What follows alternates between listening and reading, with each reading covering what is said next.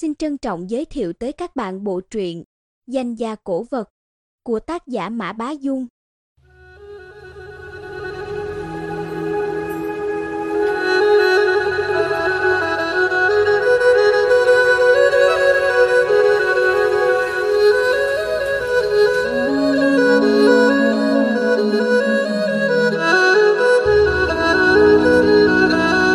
Chương tám. Thoát hiểm. Quả lựu đạn này chính là bình acetylene để nạp đèn xì, đặt bên dưới bàn thao tác. Hai lần sử dụng đèn xì trước, Doãn Hồng đã lén vặn lỏng ống dẫn khí nén của bình acetylene dưới gầm bàn. Vừa rồi nhân lúc mọi người cãi vã, bác ta lại len lén vặn chặt van an toàn ở miệng bình. Sau khi các công tác chuẩn bị kể trên hoàn tất, tôi nhào đến giật ống dẫn khí nén ra. Kết quả một lượng lớn không khí đã thay thế cho khí nitơ, mang theo cả dĩ sắt lẫn clorua ở miệng bình nháy mắt tràn vào bên trong, xảy ra phản ứng polymer hóa, sản sinh một lượng nhiệt lớn, nhiệt độ và áp lực trong bình tăng vọt, nhưng lại không thể xả bớt ra ngoài bởi van an toàn đã được vặn chặt. Sau đó, không có sau đó nữa. Trước kia tôi từng làm cán sự môn hóa, tuy về sau chuyển sang buôn đồ cổ, nhưng những thường thức về an toàn thì vẫn nhớ. May mà đây là bình acetylene để nạp đèn xì nên lượng khí không nhiều lắm. Nếu là bình dùng trong công nghiệp, chắc cả tòa nhà đã bị thổi bay rồi. Bục giảng gỗ và bình phong gỗ đàn cũng không chặn được hết rung chấn mạnh như vậy, nhưng so với những kẻ khác trong phòng, chúng tôi đã đỡ hơn nhiều. Tôi chui ra khỏi bục giảng gỗ đang lung lay chực đổ, cố nén choáng váng và đau đớn, nhìn sang phía bình phong. Cả căn phòng đang là không gian kín, vừa rồi tự dưng cả đám người lại ùa vào. Vụ nổ qua đi, khói bụi mù mịt, dưới sàn đầy những thân người nằm ngổn ngang chồng chéo lên nhau, chẳng rõ sống chết, thê thảm vô cùng. Tôi chẳng còn bụng dạ đâu quan sát bãi chiến trường, bước thấp bước cao băng qua những thân người kia, đi về phía bức bình phong góc đối diện, cố gạt những mảnh gỗ mảnh giấy vụn nát ra. Tôi trông thấy Doãn Hồng đang ngồi ôm đầu run lẩy bẩy, hẳn là kinh sợ quá độ, may mà không bị thương. Tôi vừa chạm vào, bác ta đã rú lên, nức nở kêu cha gọi mẹ hệt như một đứa bé. Lòng tôi lạnh toát, sực nhận ra mình đã phạm phải một sai lầm trí mạng. Hồi nhỏ Doãn Hồng đã tận mắt chứng kiến cha mẹ trúng bom mà chết, từ đó mới thành chứng tự kỷ. Đây là ám ảnh lớn nhất trong tâm lý bác ta. Vậy mà giờ tôi lại để bác ta đối mặt với cảnh tượng kinh hoàng ấy lần nữa, đánh thức ký ức đau đớn nhất. Tôi không khỏi rầu rĩ, đều là tại tôi cả. Tôi ra sức kéo tay Doãn Hồng khoác lên cổ mình, mặc cho bác ta gào thét, nghiến răng đi thẳng ra ngoài. Tiện thể tôi đảo mắt nhìn quanh, song không thấy bóng dáng Dược Bất Nhiên đâu cả, chẳng biết gã thế nào rồi. Chúng tôi liêu xiêu rời phòng học, bên ngoài cũng đang rối cả lên. Đám công nhân ở xưởng và mấy tay bảo vệ lũ lượt chạy đến, song chẳng ai dám lại gần. Chiếc xe Jeep của Âu Dương Mục Mục đậu ngay trước cửa. Trên xe vốn có tài xế, song lúc này cũng đã xuống xe. Sợ hãi nhìn về phía phòng học, tôi dìu Doãn Hồng, hét lên với tài xế. Bọn nó mặt cưa mướp đắng gặp nhau đấy. Đại ca Âu Dương bảo bọn mình mau đi trước. Thấy mặt mày tôi đầy bụi đất, tài xế không phân biệt được là ai nên có phần luống cuống. Tôi hùng hổ quát, dình dàng gì nữa, trại tế liễu sắp đuổi đến nơi rồi, bọn nó mà quay lại thì chết cả núp.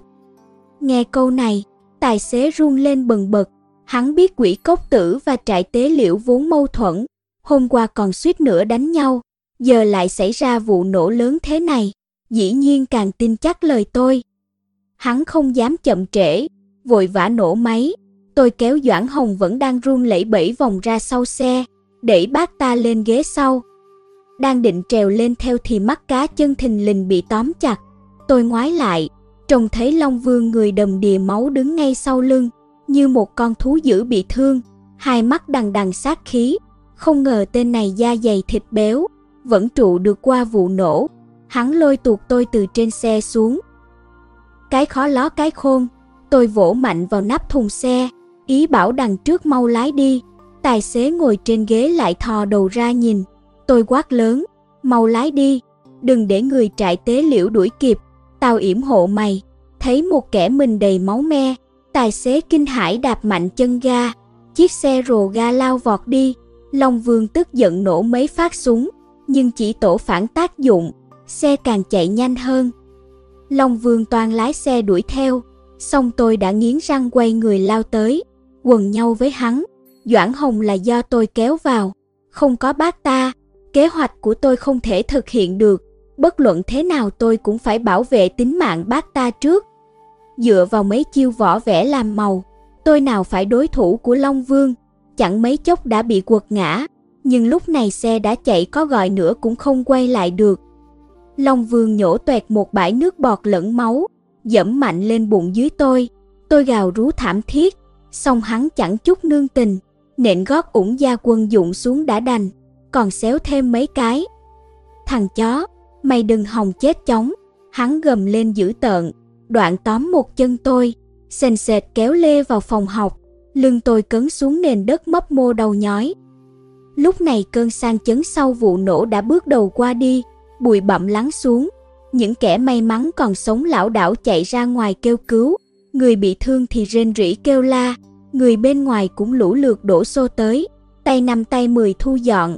Quỷ Cốc Tử và Trại Tế Liễu quên cả hầm hè nhau, phe nào phe nấy đều lo đếm xem người mình còn được bao mống. Long Vương gọi một tên đàn em đến, sai hắn mau lái xe đuổi theo Doãn Hồng, rồi ném tôi xuống cạnh một tảng đá lớn, nhìn trân trân căn phòng đã thành đống đổ nát. Âu Dương Mục Mục được hai tên khiêng ra, gương mặt rỗ bê bết máu, trước ngực còn cắm một mảnh vỏ bình acetylene.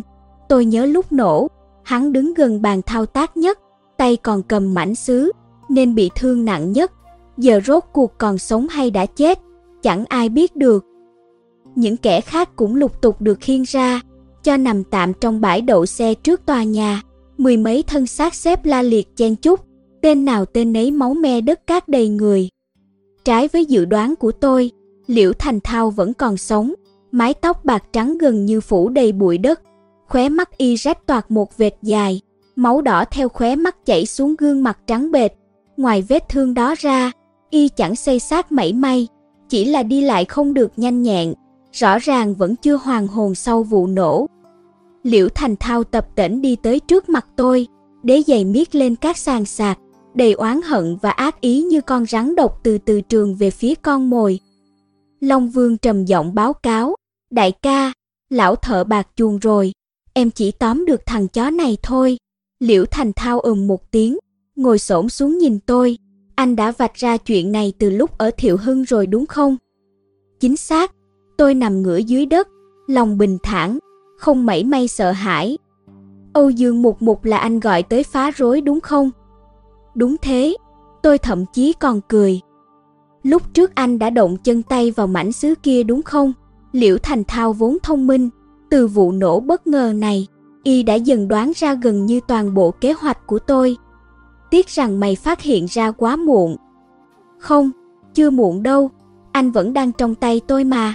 Liễu Thành Thao nhếch mép, chẳng biết là cười hay đe dọa, vệt máu từ khóe mắt chảy qua gò má, xuống đến khóe miệng. Y đứng thẳng dậy, quay sang dặn dò đám tay chân dọn dẹp bãi chiến trường rồi ra hiệu cho Long Vương lôi tôi lên căn phòng ngủ trên tầng ba. Vừa vào phòng, Long Vương đã đạp tôi ngã lăn ra đất, dùng dây thừng trói gô hai tay tôi vào chân giường.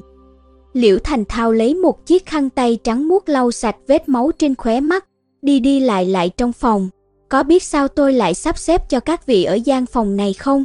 Bởi nó rất có ý nghĩa kỷ niệm với tôi. Ngừng một lát, y đưa mắt nhìn sang đống đồ sứ trắng bày thành hàng trên kệ tivi. Dược Bất Nhiên đã nói với anh rồi đúng không? Những món này là sứ xương cả đấy. Mỗi món đều từng là kẻ địch hoặc kẻ phản bội tôi. Vừa nói, y vừa với tay lấy một chén trà trên kệ. Anh nhìn chén trà cánh sen này mà xem. Đây từng là đối thủ cạnh tranh lợi hại nhất của tôi, đầu óc nhanh nhạy, khí thế hừng hực. Đoạn y đặt chén trà xuống, cầm lên một khay bát phúc, còn món này là một trợ thủ đắc lực của tôi, tận tụy theo tôi suốt ba năm. Tiếc rằng thằng lõi con lập trường không vững vàng, phạm phải điều sai trái. Chà, nhẽ ra phải khắc bản mặt nó cầu khẩn tôi lúc lâm chung lên khay. Y đặt khay về chỗ cũ, giơ tay vuốt nhẹ lên một bình mai đường nét tinh xảo, buộc ra tiếng thở dài hiếm hoi. Đây là người tình của tôi, học khoa tiếng Anh, xinh lắm, khoảng giường chiếu cũng khá, tiếc rằng không chịu an phận. Tôi nung cô ấy thành bình mai để kỷ niệm thân hình tuyệt đẹp khiến người ta mê mẩn tâm thần. Cứ cầm lên một món, y lại kể một câu chuyện, cặp mắt Liễu Thành Thao ánh lên vẻ tàn nhẫn và phấn khích, thậm chí còn thoáng niềm say mê. Phải biến thái đến mức nào mới đem kẻ thù nung thành đồ sứ để ngắm kia chứ? Đột nhiên y giơ tay túm tóc tôi kéo giật, da đầu tôi đau buốt, bị y giật mất một túm tóc. Anh đối với tôi thật tốt lắm, nên tôi sẽ cho anh hưởng đãi ngộ chưa từng có. Những kẻ khác đều bị hỏa thiêu rồi mới đem nung thành sứ. Anh có muốn thử được đưa ngay vào lò lúc sống, nếm trải cảm giác cơ thể sống hòa làm một với sứ không? Tôi chẳng hé răng, bởi biết không cần trả lời. Không vội đâu, anh cứ từ từ suy nghĩ. Tôi sẽ vời thợ giỏi nhất, trát cao lanh lên khắp người anh, rồi quét một lớp men dày ra ngoài, chỉ chừa hai lỗ mũi. Nếu anh bằng lòng, tôi còn có thể bảo họ vẽ thêm hoa văn lên nữa. Sau đó anh sẽ được đưa vào lò gốm, đặt dựa vào tường, từ từ tận hưởng sức nóng mấy nghìn độ. Nhiệt độ lò sẽ tăng dần dần. Cao lanh cũng không dẫn nhiệt nhanh đâu, nên anh sẽ chết rất chậm. Sức nóng khiến cao lanh từ từ cứng lại. Anh sẽ cảm thấy làn da bị bề mặt sứ nóng hút chặt lấy, như thể bị dí bàn là lên khắp người. Nhưng anh chẳng chạy đi đâu được, cũng không nhúc nhích nổi, chỉ có đầu óc vẫn còn tỉnh táo, cảm nhận rõ rệt da thịt rộp lên, cơ bắp chín nhừ. Sứ lỏng nửa nóng chảy sẽ tràn vào bên trong cơ thể anh, thiêu cháy mạch máu và thần kinh của anh. Anh sẽ kinh hoàng cố hít thở, hít toàn không khí nóng dẫy vào mũi để hấp chín bộ óc hèn hạ của anh. Nghĩ mà xem, anh có thể quan sát quá trình hỏa biến ở cự ly gần, đích thân hóa thành tro tàn hòa vào phôi sứ, bao nhiêu thợ gốm mong còn không được ấy. hai mươi tư giờ sau, tôi sẽ mở lò, bấy giờ anh đã thành một món đồ sứ hình dáng kích thước y người thật. Nếu may mắn, trên đó thậm chí còn lưu lại cả nét mặt đau đớn tuyệt vọng của anh lúc lâm chung nữa. Ai da, nhà Phật nói người sống trên đời như trong lò lửa. Anh như thế lại hợp với giáo lý nhà Phật. Đẹp quá, đẹp quá. Liễu Thành Thao thao thao nói như mê như say, đắm chìm trong tưởng tượng tàn độc của mình. Long Vương đứng bên thán phục nhìn y, trầm trồ. Đúng là đại ca có khác. Em cùng lắm chỉ nghĩ được lăng trì tùng xẻo lóc từng miếng thịt nó thôi. Can Tương Mạc Tà xả thân nhảy vào lò mới đúc ra được hai thanh kiếm báu. Bà đúc chuông xả tháng nhảy vào lò mới có chuông đồng hoàng giác ở Bắc Kinh. Đồ gốm sứ cũng vậy, nếu có hỗn phách con người kêu khóc bên trong, thể xác tan hòa vào trong, sẽ khiến sắc gốm sứ đẹp thêm gấp mấy lần. Liễu Thành Thao vừa say sưa thuyết giảng vừa nhìn thẳng vào mặt tôi. Tôi lên tiếng hỏi, mày không muốn nghe bí mật trong vệt trắng nữa hả? Liễu Thành Thao cười ha hả, đã đến nước này, tưởng tôi còn tin anh hả? Huống hồ dù anh biết thật thì sao? Mấy hôm nay tôi đã nhìn ra, bí mật này phải mở đủ cả năm chóe mới làm rõ được. Hiện giờ Âu Dương Mục Mục chết rồi, chóe Quỷ Cốc Tử của lão cộng với chóe Trại Tế Liễu của tôi. Thế là tôi đã nắm được hai trên năm khuôn giấy. Chỉ cần tìm thêm ba chiếc nữa là hiểu ngay, cần gì đến anh. Khuôn giấy của Trại Tế Liễu đã được Liễu Thành Thao cất giữ cẩn thận. Khuôn giấy Quỷ Cốc Tử hôm qua cũng được Âu Dương Mục Mục cất đi. Hai khuôn giấy đều không ở trong phòng học nên không bị vụ nổ thiêu hủy. Y từ trên nhìn xuống tôi, anh giúp tôi xử lý một đối thủ, còn đưa tới một món quà quý, tính toán đủ đường. Ai ngờ cốc mò cò xơi nhỉ, tuyệt vọng không, hụt hẫng không? Liễu Thành Thao càng nói càng hăng, giơ chân lên, lại bắt đầu giày xéo mặt tôi. Tôi không sao tránh được, bị giẫm đến sưng vù mặt mũi, song trên môi vẫn nở nụ cười. Liễu Thành Thao càng xéo mạnh, muốn để tôi phải van vỉ xin tha. Y thích nhất là chứng kiến kẻ thù rơi xuống vực thẳm hối hận, nhưng tôi quyết không để y được đắc ý. Mày phạm sai lầm lớn rồi. Sao? Anh nói nghe xem. Liễu Thành Thao thu chân lại, tò mò hỏi. Không chỉ mình mày có khuôn giấy đâu. Tôi cười khang. Doãn Hồng có trí nhớ siêu phàm. Ngay buổi tối trở về bác ta đã dựng lại khuôn giấy của hai chiếc chóe, đem theo bên người. Liễu Thành Thao thất vọng ra mặt. Anh cố đấm ăn xôi đấy à? vô ích thôi. Nếu tao nói bọn tao đã lấy được ba cái thì sao? Tôi gắng gượng mở cặp mắt sưng húp. Liễu Thành Thao khựng lại. Ba cái sao? Mảnh sứ kia không phải giả hát. Tôi cười phá lên. Nói nó là tháp nhang vải trăng thì là lừa mày. Nhưng tao đâu nói nó không nằm trong bộ chóe năm. Liễu Thành Thao chợt lặng đi. Y nhận ra mình đã mắc phải một điểm mù tâm lý. Ngỡ rằng thứ mạo xưng hàng thật nhất định là hàng giả.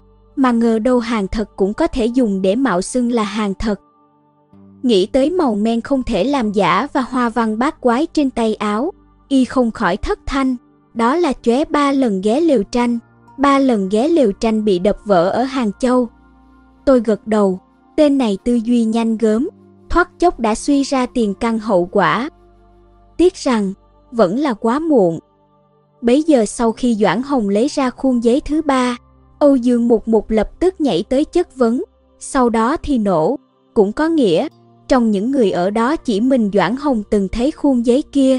Giờ chóe ba lần ghé lều tranh đã vỡ tan, mảnh vỡ cũng bị hủy trong vụ nổ. Trên đời chỉ còn mình Doãn Hồng biết được thông tin trong đó. Nếu Doãn Hồng thuận lợi trốn thoát, ông ta sẽ có ba khuôn giấy, nắm ưu thế hơn cả Liễu Thành Thao. Liễu Thành Thao nói, các người còn chẳng biết mình đang ở đâu thì chạy được đi đâu chứ. Hoàng Sơn. Liễu Thành Thao phá lên cười, như thể kế hiểm đã thành. Tôi cũng cười theo. Hoàng Sơn cái đết, rõ ràng mày cố tình đánh lừa bọn tao. Đám con buôn cổ vật tên nào tên nấy xảo quyệt gian trá. Trước khi dẫn chúng tôi tới đây, Liễu Thành Thao cố ý để chúng tôi trông thấy cột mốc Hoàng Sơn. Nếu chúng tôi là người của cảnh sát, nhất định sẽ nghĩ cách báo cho họ kéo tới bao vây quanh khu vực núi Hoàng. Vậy là trống đánh xuôi kèn thổi ngược. Bị tôi vạch trần mưu kế, Liễu Thành Thao cũng chẳng giận. Vậy anh nói xem chúng ta đang ở đâu nào? Ha ha, bọn tao đâu biết được, nhưng đống đồ sứ của mày đã cho tao câu trả lời. Trong lúc ở đây, chúng tôi đã xin đám canh gác mấy mảnh gốm sứ nung hỏng của các lò xung quanh. Tuy những thứ này chất lượng không cao, nhưng cũng đủ để lần ra manh mối. Ấy là xứ Trấn Cảnh Đức. Chúng tôi đang ở vùng núi gần Trấn Cảnh Đức. Người thường sẽ bị bó buộc bởi khái niệm an huy, mắc phải điểm mù tư duy. Trấn Cảnh Đức và Hoàng Sơn lần lượt thuộc hai tỉnh Giang Tây và An Huy. Cảm giác cách nhau xa lắc, thực ra chỉ là ảo giác do nằm khác tỉnh. Trấn Cảnh Đức nằm về hướng Tây Nam Hoàng Sơn, hai nơi cách nhau hơn trăm cây số, lái xe hai ba tiếng là tới. Liễu Thành Thao đã tung một cú hỏa mù ở Hoàng Sơn, vậy thì hang ổ của y nhất định nằm gần Trấn Cảnh Đức. Trấn Cảnh Đức còn được gọi là kinh đô đồ sứ, vị thế trong ngành gốm sứ không ai có thể bàn cãi, ngay dân ngoại đạo cũng nghe như sấm bên tai. Liễu Thành Thao chơi đồ sứ, dẫu thế nào cũng phải dính tới thương hiệu vàng này. Xung quanh Hoàng Sơn lại nung sứ trắng, có hai đặc điểm này, muốn không đoán ra Trấn Cảnh Đức cũng khó. Nhìn Liễu Thành Thao, tôi biết mình đã nói đúng. Liễu Thành Thao ngẩng lên quát Long Vương, sao bọn mày không đuổi theo? Long Vương căng thẳng nuốt nước bọt đáp, em tính khống chế thằng đầu têu này trước, cứ tưởng đồ bỏ đi ấy không quan trọng. Liễu Thành Thao vơ ngay một món sứ xương chẳng biết là ai, tán mạnh vào trán Long Vương, đồ ngu, mau đuổi theo đi. Long Vương không dám cãi, lập tức chạy ra ngoài. Liễu Thành Thao đứng dậy, thở dốc, anh hư, kế hoạch của anh khá lắm, nhưng tôi rất tò mò. Cứ cho là lão thợ bạc kia trốn thoát thì liên quan gì tới anh? Chẳng phải anh cũng sẽ chết hả? Tiếc quá, mày sẽ không giết tao đâu. Liễu Thành Thao như nghe chuyện cười. Anh trăn trối đây à, nghe chẳng buồn cười gì cả. Tôi chậm rãi nói, lẽ nào mày không thấy lạ? Vì sao mảnh vỡ chiếc chóe ba lần ghé lều tranh bị đập vỡ ở Hàng Châu lại nằm trong tay tao? Vì sao Âu Dương Mục Mục hận tao thấu xương? Vì sao tao lúc nào cũng đối địch với bọn mày? Liễu Thành Thao là kẻ thông minh, tôi chỉ cần vạch ra mấy điểm mấu chốt, y liền hiểu ngay vấn đề. Ở Vệ Huy, có hai kẻ làm lão từ xiển liễn, ở Hàng Châu, có hai tên đập vỡ chóe sứ, bắt được một, còn một tên chạy thoát, kẻ bị bắt tên Dược Bất Thị, là người nhà họ Dược trong Minh Nhãn Mai Hoa. Vậy kẻ còn lại là ai? Gần như đã chắc mười mươi. Anh là người Minh Nhãn Mai Hoa hả? Liễu Thành Thao hỏi, giọng đầy căm hận. song cũng có phần kính sợ. Tên tao không phải Uông Hoài Hư, tao tên Hứa Nguyện, tôi khoan thai lật lá bài tẩy cuối cùng. Có lúc bài tẩy không cần dối trá, sự thật có sức mạnh hơn hẳn. Lão Triều Phụng và nhà họ Hứa chúng tôi có quan hệ sâu xa khăng khít. Hơn nữa tôi lần lượt trải qua vụ án đầu Phật và cơn sóng gió Thanh Minh Thượng Hà Đồ, đều có liên quan tới lão. Dù người dưới trướng lão phần lớn không biết mặt mũi tôi, nhưng chắc đều đã nghe tới cái tên Hứa Nguyện. Chính vì tôi quá nổi tiếng nên đoán chắc Liễu Thành Thao không dám tự tiện hành động, nhất định y sẽ phải hỏi ý lão Triều Phụng trước, chỉ lão ta mới có quyền xử lý tôi. Vốn dĩ tôi không định tùy tiện để lộ thân phận như vậy, nhưng thấy mình sắp bị đem nung thành sứ, đành dùng chiêu cuối này để giữ mạng thôi. Quả nhiên vừa nghe đến cái tên này, Liễu Thành Thao sững sờ. Anh là Hứa Nguyện? Giả bao đổi. Liễu Thành Thao nheo mắt quan sát tôi. Thảo nào, tôi còn đang thắc mắc, mình hẳn chưa từng đắc tội với anh, sao anh phải tìm trăm phương ngàn kế chơi tôi thế? Ra vậy, nếu là Hứa Nguyện thì không lạ. Đột nhiên, y đổi giọng. Nhưng tôi sao biết được anh nói thật hay nói dối? Cứ việc gọi điện cho lão Triều Phụng kiểm chứng, tôi đáp. Xong Liễu Thành Thao lắc đầu. Tôi chẳng biết ai là Hứa Nguyện hết. Tôi chỉ thiêu chết một tên lừa đảo Uông Hoài Hư mà thôi.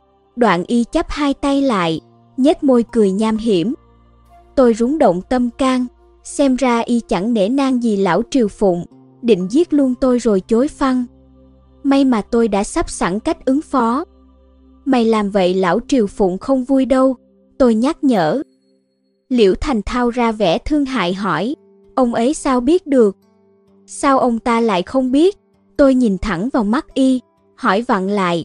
Liễu Thành Thao nhìn tôi, khóe mắt bỗng dần giật, cuối cùng cũng nhớ ra một chi tiết bị bỏ qua.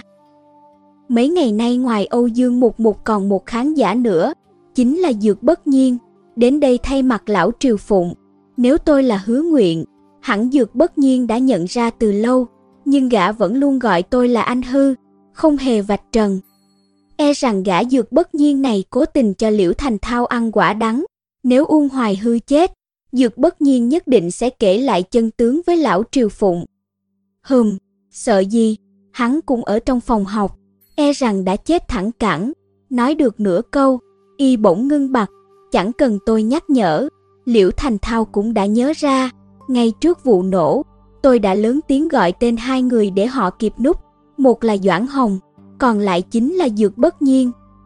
Gương mặt Liễu Thành Thao lạnh buốt như băng, y chẳng buồn nhiều lời với tôi nữa mà quay người hớt hải chạy khỏi phòng, hẳn là đi xem Dược Bất Nhiên thế nào, chỉ để lại hai tên canh cửa nhìn tôi chòng chọc. Trong phòng đã yên tĩnh lại, tôi gắng gượng bò dậy, thở hồng hộc nhìn ra ngoài cửa sổ, thấy mặt trời đã lên cao gần đỉnh đầu, chắc sắp giữa trưa, cũng là thời điểm dương khí mạnh nhất trong ngày. Bất cứ yêu ma quỷ quái nào vào thời điểm này đều e ngại dương khí, không dám tung hoành. Chẳng biết giờ Doãn Hồng sao rồi, có trốn thoát được không? Liễu Thành Thao không hề biết tôi đã giấu một máy phát tín hiệu vào người Doãn Hồng. Thứ này Phương Chấn đã gửi gắm qua công an Thiệu Hưng cho tôi, là một thiết bị phát tín hiệu liên lạc khẩn cấp. Nó nhỏ xíu, phạm vi thu phát trong vòng ba mươi ki lô mét, chỉ dùng được một lần. Tín hiệu này được liệt vào mức ưu tiên cao.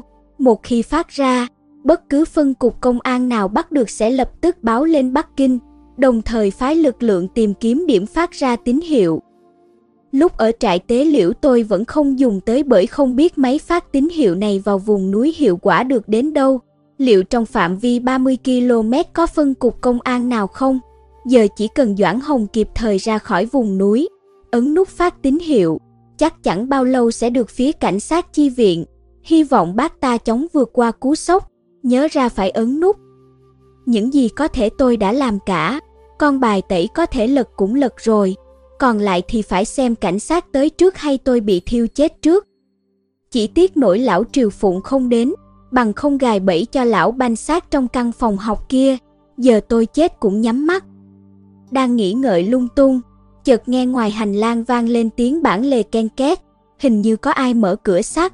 Một trong hai tên canh gác chạy ra xem, sau đó chỉ nghe tiếng bụp khe khẽ, tên còn lại cũng tức tốc chạy ra, hồi lâu không thấy quay lại, cả dãy hành lang lặng phắt, chẳng khác nào có ma.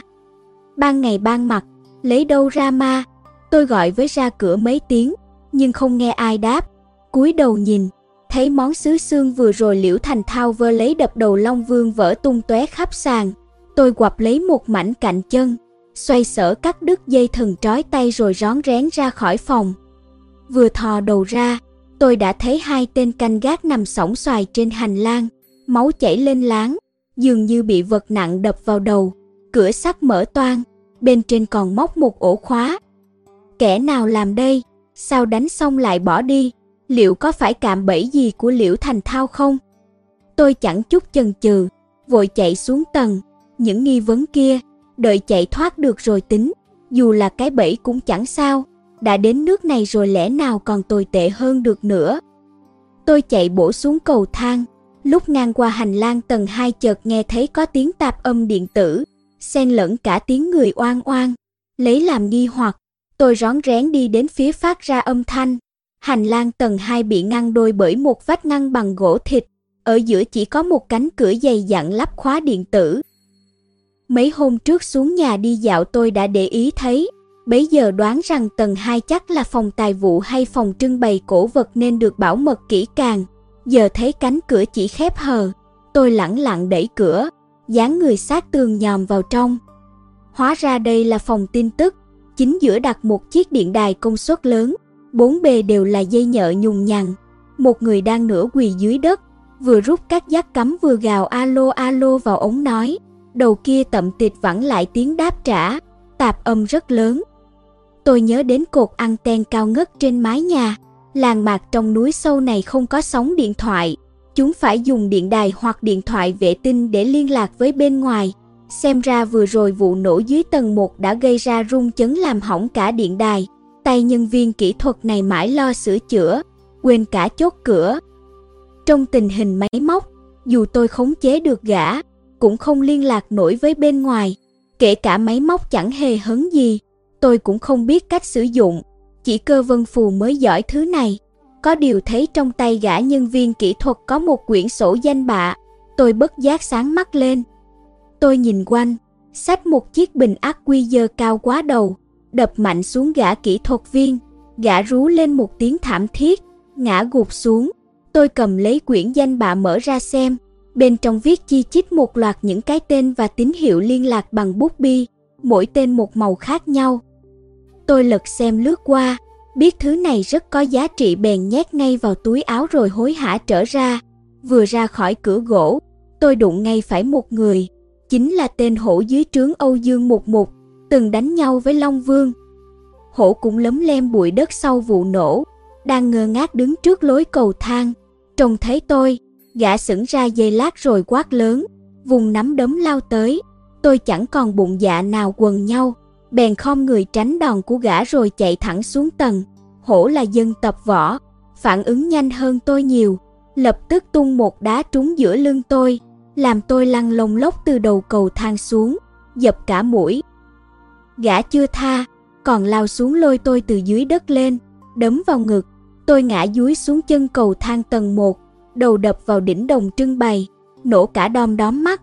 Tên Hổ cười hung tợn tiến lại, định lôi tôi dậy dần tiếp. Gã là kẻ thô lậu, thấy đại ca Âu Dương đã chết trong vụ nổ thì chẳng cần biết Hứa Nguyện hứa nghêu gì nữa, chỉ muốn giết chết kẻ thù. Thấy gã xông tới định bóp cổ mình, tôi vung tay lên, đâm mạnh vào bụng gã. Chỉ nghe phập một tiếng, Hổ kinh ngạc cúi xuống nhìn, rõ ràng tôi chỉ có hai tay không, lấy đâu ra hung khí này. Chuyện kể ra cũng thật tình cờ, vừa rồi tôi đập đầu vào chiếc đỉnh đồng hai tay chạm thao thiết, liền phát hiện thứ này là hàng chiếc cành, tức được đúc lại từ những mảnh đồ đồng, chất thật nhưng đồ giả. Loại hàng này, chân và thân đỉnh không phải được đúc liền mà hàng nối với nhau, qua quá trình làm cũ tạo dĩ, mối nối thường rất yếu. Tôi bí quá hóa liều, lấy tay bẻ đại một chân đỉnh, rắc một tiếng, không ngờ lại bẻ được thật, vết gãy còn nhọn hoắt. Tôi lấy luôn chân đỉnh thay cho dao găm, quay lại đâm tên Hổ một nhát. Có câu tri thức là sức mạnh, không trật đi đâu được. Hổ bị tôi đâm ngã lăn ra đất, hai tay ôm vết thương, kêu rú lên, Tôi lau mồ hôi trán, không ngờ mình đánh đồ giả bấy nhiêu năm, giờ lại được một món hàng giả cứu mạng. Nếu chiếc đỉnh này là thật, e rằng tôi đã toi đời. Tiếng gào của tên hổ đã đánh động những kẻ đang tất bật khác. Tôi thấy Liễu Thành Thao từ xa chạy đến, còn vung tay hô đám tay sai đuổi theo. Giờ không phải là lúc ra vẻ anh hùng, tôi nhanh chân chạy thẳng. Mấy hôm nay xuống dưới đi dạo, tôi cũng đã nắm được đại khái địa hình quanh đây nên chạy thoăn thoắt, đâm thẳng ra ngôi làng cạnh đó. Nhà cửa trong làng đã bỏ hoang từ lâu, nằm rải rác trong khe núi và vùng đất bằng, xen giữa là vài lò gốm cổ cũ nát đã sập quá nữa. Tôi chạy như điên trên con đường đất mấp mô, thấy phổi khô rác, ngoái đầu lại mới thấy, giỏi lắm, phải có đến dăm ba chục người đang triển khai đội hình, từ bốn phía ùa tới. Xem ra phen này Liễu Thành Thao nổi giận thật sự, huy động cả thợ thuyền trong trại tế liễu kéo tới vây bắt, quyết tóm tôi cho bằng được. Y cũng biết nếu để tôi chạy vào núi thì gây to, bởi núi non Giang Tây không giống những nơi khác. Tôi chạy thêm một chập, phát hiện đám người vây bắt kia rất có sách lược, bày ra trận thế cánh hạc, hai bên cánh tức tốc vây bọc, tiệt đường vào núi của tôi, còn mũi trung lộ ung dung tiến tới, định dồn tôi vào trong làng rồi bắt lại. Xem ra chẳng còn hy vọng chạy vào núi nữa.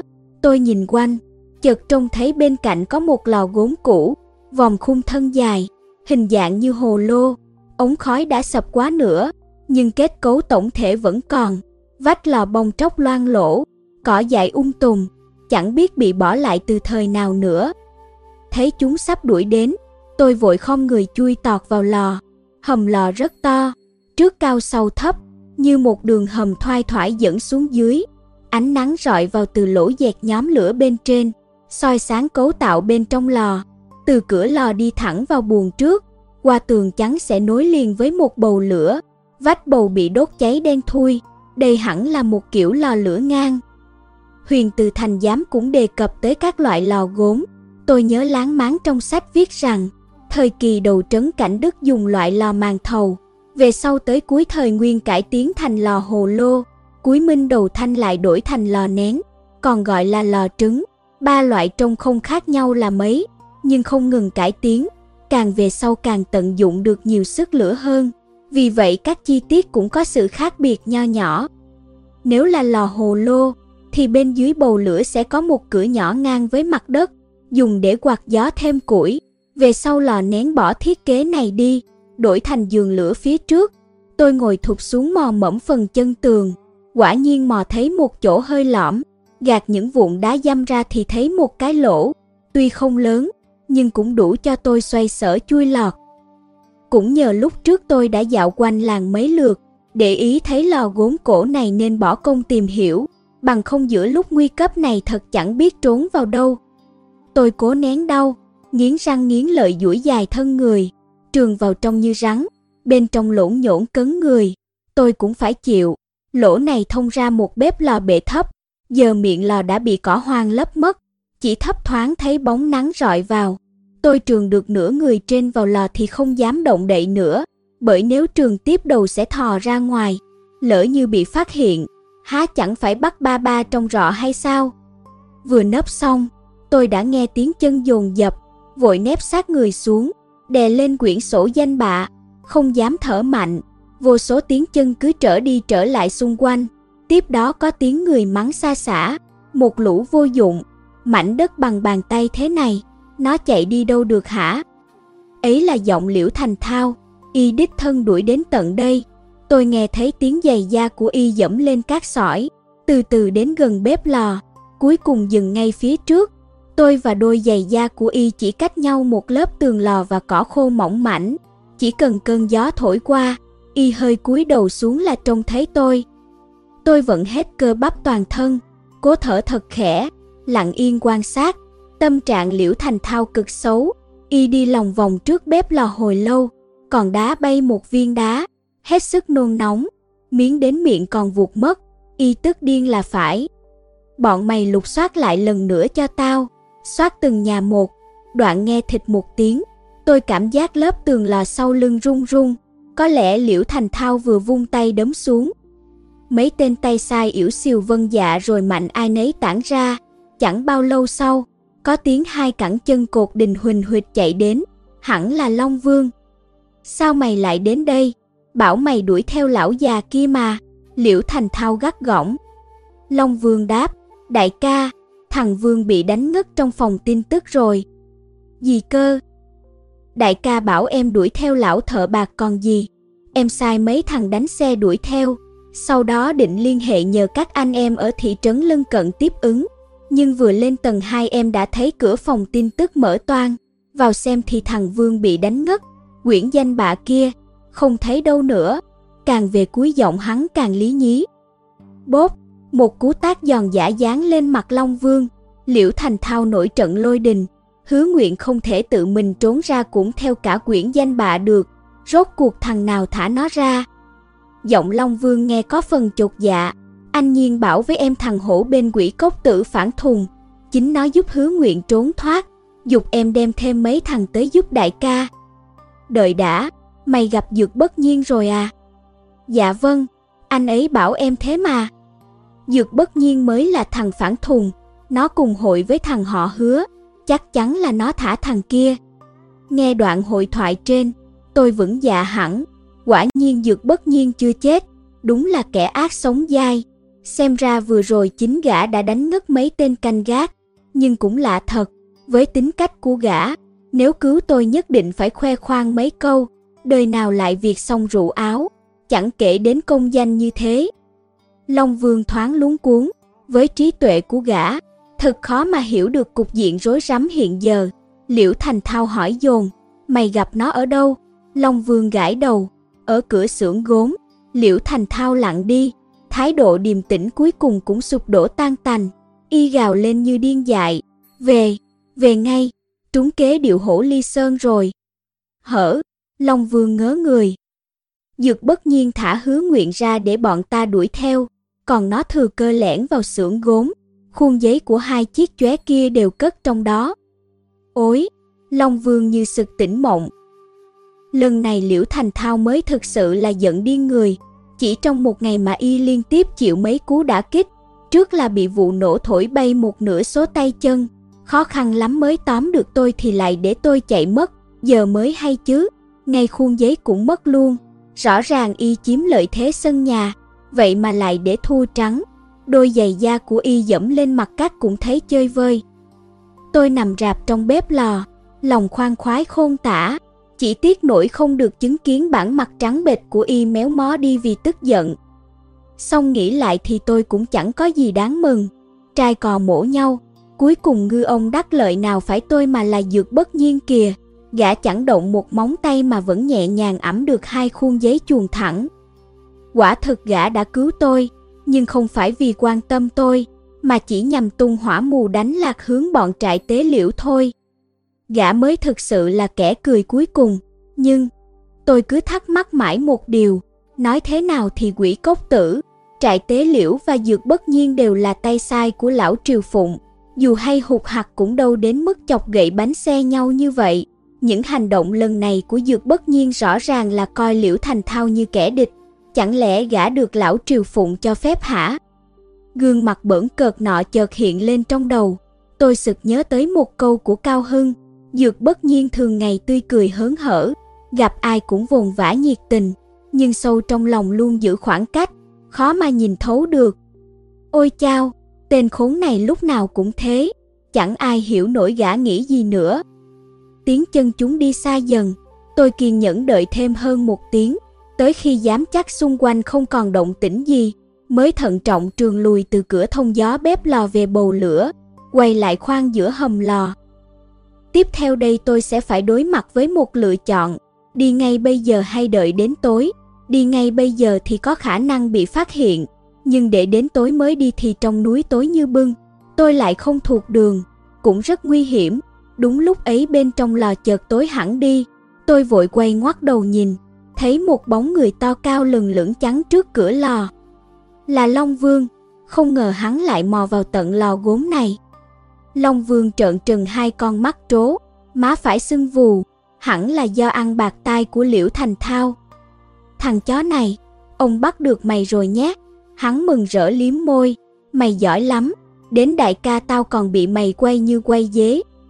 Tôi lùi lại mấy bước, dựa lưng vào vách lò, sao mày phát hiện ra tao ở đây? Long Vương từng bước tiến đến, tao quay về ngẫm nghĩ, nhớ ra hai hôm trước lúc mày đi dạo cứ quanh quẩn ở đây rõ lâu, nên định vòng lại xem, không ngờ tóm được mày thật. Hắn đứng thẳng người trong lò gốm tối om, như một tên ác quỷ đằng đằng sát khí. Mày biết tao là ai không? Tao là Hứa Nguyện, người lão Triều Phụng chỉ đích danh đòi dẫn về đấy. Tôi bình tĩnh đáp. Long Vương vung tay đập mạnh lên vách lò. Bố đéo cần biết. Mày hại chết anh em tao thì mày phải chết. Mày làm đại ca tao bực thì mày phải chết. Nói một câu hắn lại đập mạnh vào tường một phát, làm cho bụi trên nóc lò lả tả rơi xuống. Cả lò gốm rung lên. Tôi thầm kêu khổ, sợ nhất dây vào hạng ngu si tứ chi phát triển này. Chẳng nói lý lẽ gì được. Hai bàn tay to bè của hắn hét xòe ra lại nắm vào, như đang án chừng lực tay, xem làm sao bóp chết được tôi ngay. Tôi giáo giác nhìn quanh, giờ muốn chui lại xuống lỗ thông gió kia cũng không kịp nữa rồi.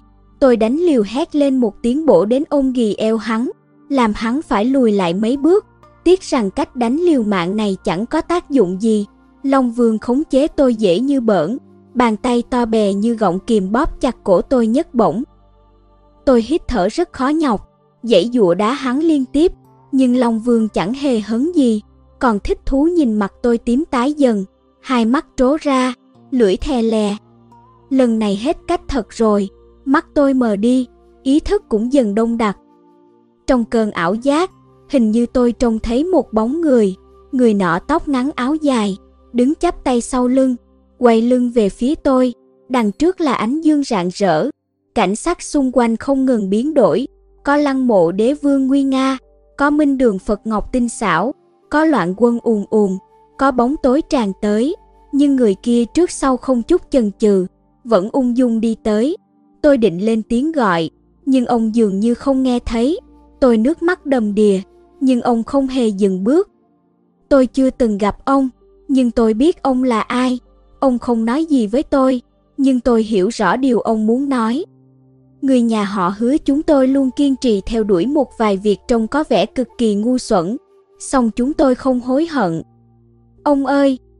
Tôi chợt kêu to, chẳng biết lấy đâu ra sức lực, tung hai chân đạp mạnh. Long Vương buộc phải điều chỉnh lại tư thế mới tránh được cú đá, tiếp tục bóp cổ tôi, chân tôi đạp phải thành lò. Nhưng tôi vẫn điên cuồng đạp, đạp đến nỗi mũi chân sưng vù lên. Long Vương cười ha hả, thậm chí còn cố tình nới lỏng tay để thưởng thức nỗi tuyệt vọng trước lằn ranh cái chết của tôi. Thế rồi hắn chợt thấy là lạ, nhíu mày nhìn lên nóc lò, bụi đất màu vàng lả tả bay qua trán hắn, rơi lên mũi tôi. Hắn lại nhìn sang tôi, phát hiện ra tôi chỉ tập trung đá vào hàng gạch xám nằm bên dưới vòm lò, cách một phần ba chiều cao vách. Loại gạch này khác hẳn gạch vàng xây lò. Trong mắt người thường, hầm lò chẳng qua được xây bằng gạch, không có gì đặc biệt. Thực ra muốn xây lò gốm cũng cần rất nhiều kiến thức. Chỉ riêng gạch dùng đã chia làm ba loại: gạch vàng nung từ đất ruộng dẫn nhiệt tốt, dùng để ốp bề mặt nhằm truyền nhiệt; gạch nung từ đất đỏ chịu lửa tốt, là vật liệu chính để xây thân lò; còn gạch cát rất cứng, được dùng ở những vị trí quan trọng cần chịu lực. Chỗ tôi đạp vào gọi là mắt lò, là vị trí quan trọng nhất để chống đỡ vòm lò. Trái một mắt phải một mắt, tương đương với huyệt thái dương của con người. Một khi nứt vỡ, hầm lò sẽ sụp xuống, nên phải xây bằng loại gạch cát kiên cố nhất. Bị lửa nung suốt một thời gian dài, gạch nào cũng trở nên giòn xốp dễ vỡ. Lò gốm cổ này chí ít cũng phải có lịch sử mấy trăm năm, lại trải bao gió táp mưa xa, đã trở nên vô cùng sập sệ. Vừa rồi Long Vương đập một cái mà làm cả hầm lò rung chuyển là đủ thấy. Hàng gạch các cũ kỹ bị tôi đạp mạnh đã xuất hiện các rãnh nứt, tróc từng mảng lả tả. Sau một tiếng bụp, cả mảng gạch vỡ toác, kéo theo một loạt phản ứng dây chuyền, bắt đầu từ vòm. Một đường nứt ghê rợn lan ra khắp vách lò. Long Vương vẫn ngơ ngác chưa hiểu đầu cua tai nheo gì, nhưng trực giác của loài thú mách bảo hắn sắp có tai họa ập xuống. Tiếc rằng không gian bên trong lò gốm quá hẹp, hắn không xoay trở được. Mấy giây sau, cả hầm lò đổ sập, vô số gạch đá ập xuống chôn sống tôi và Long Vương. Sau đó nửa đoạn ống khói cũng nghiêng đổ, ập xuống thêm một lượt gạch đá. Mắt tôi tối sầm lại, trí não không còn biết gì nữa. Mở mắt ra, tôi thấy mình đang nằm trong bệnh viện, bên cạnh lủng lẳng chai truyền. Người tôi nặng như chì, cơ thịt còn cứng hơn đồng điếu, sờ lên đầu thấy quấn băng dày cột. Y tá đang tất bật cạnh đó thấy tôi đã tỉnh thì hối hả bước ra ngoài. Chẳng mấy chốc, một bác sĩ vội vã bước vào, theo sau còn một người mặc cảnh phục. "Anh Nguyện, anh nghe được tôi nói không?" Bác sĩ nhẹ nhàng hỏi, giọng mang âm sắc Giang Đông. Tôi cố đáp rằng nghe được. Bác sĩ lấy đèn pin ra kiểm tra một lát rồi gật gật với đồng chí công an. Người nọ đi đến bên giường tôi, đó là một cậu chàng trẻ măng, trông nho nhã thư sinh, nách còn kẹp một cặp tài liệu màu đen. "Tôi đang ở đâu đây?"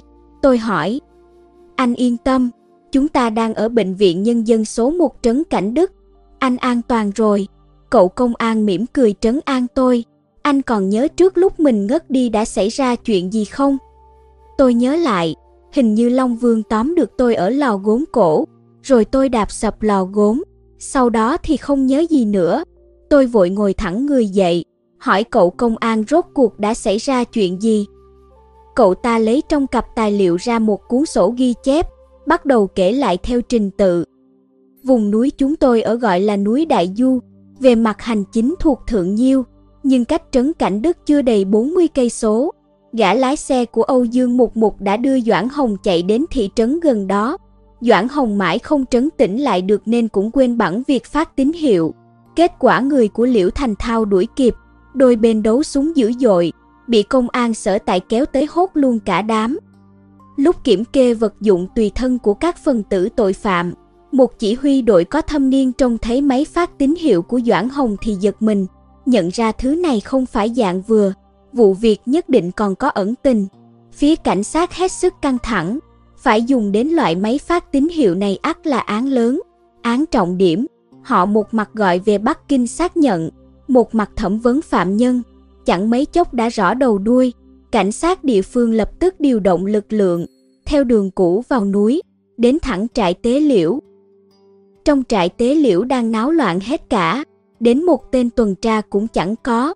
Bị cảnh sát đột kích, chúng chỉ còn cách ngoan ngoãn bó tay chịu trói. Phía Bắc Kinh đã chỉ thị rằng, trong trại Tế Liễu có một nhân vật quan trọng của công an nằm vùng, cần tìm cho bằng được. Bởi vậy cảnh sát đã lùng sục khắp xung quanh, cuối cùng moi được Long Vương và tôi dưới đống đổ nát của lò gốm cổ. "Anh còn may đấy, lúc lò gốm sập tay kia đè lên người anh nên hứng chịu phần lớn áp lực, nhờ thế anh chỉ rạn xương vài chỗ. Còn tay đô con kia mới thảm," cậu công an kể.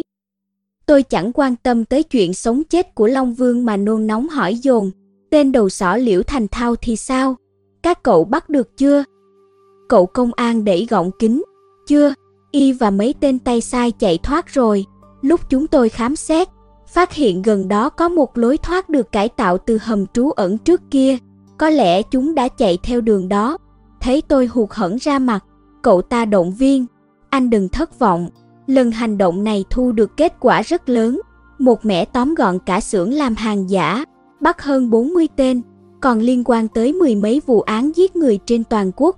Công an tỉnh đã trực tiếp chỉ thị, phải xử lý nghiêm khắc, lệnh truy nã đã phát rồi, y không trốn được lâu đâu.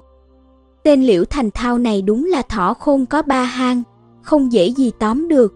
Có điều phen này trại Tế Liễu đã gần như bị tận diệt, cũng ngang chặt đứt một cánh tay của lão Triều Phụng. Tôi coi như không uổng công mạo hiểm." Tôi lại hỏi, "Doãn Hồng thế nào rồi?" Cậu công an đáp, "Ông ấy đang được cảnh sát bảo vệ, nhưng hình như bị sốc nặng lắm, cần thời gian dài mới hồi phục được." Tôi vô cùng ân hận, bởi suy cho cùng, chính tôi đã hại bác ta. Tôi gắng gượng rời khỏi giường, hỏi Doãn Hồng đang ở đâu để đến thăm. Cậu công an vội ấn tôi xuống, nói rằng bác ta không ở Trấn Cảnh Đức mà đã được đưa tới bệnh viện tâm thần ở Nam Xương để điều trị rồi. Tôi đành rầu rĩ nằm xuống giường, rồi lại chợt nhớ ra một chuyện. "À phải, lúc các cậu tìm ra tôi, có thấy một quyển danh bạ không? Quyển danh bạ đó là chứng cứ quan trọng, đã được chúng tôi thu giữ rồi. Có điều chúng tôi có thể cho anh một bản photo. Phía Bắc Kinh đã dặn thế. Nói rồi lấy trong cặp tài liệu ra một tập photo đóng ghim cẩn thận, đưa cho tôi. Bấy giờ tôi mới có thời gian xem kỹ nội dung quyển sổ nọ. Thông tin bên trong thực ra rất khô khan, chỉ có từng hàng tên người, địa chỉ, điện thoại và tín hiệu liên lạc điện đàm. Nhưng trong đó có cả phương thức liên lạc của những đầu mối cung ứng tuyến trên cũng như đầu mối tiêu thụ tuyến dưới, đối tác làm ăn, những phân xưởng khác cùng xếp sòng bên trên.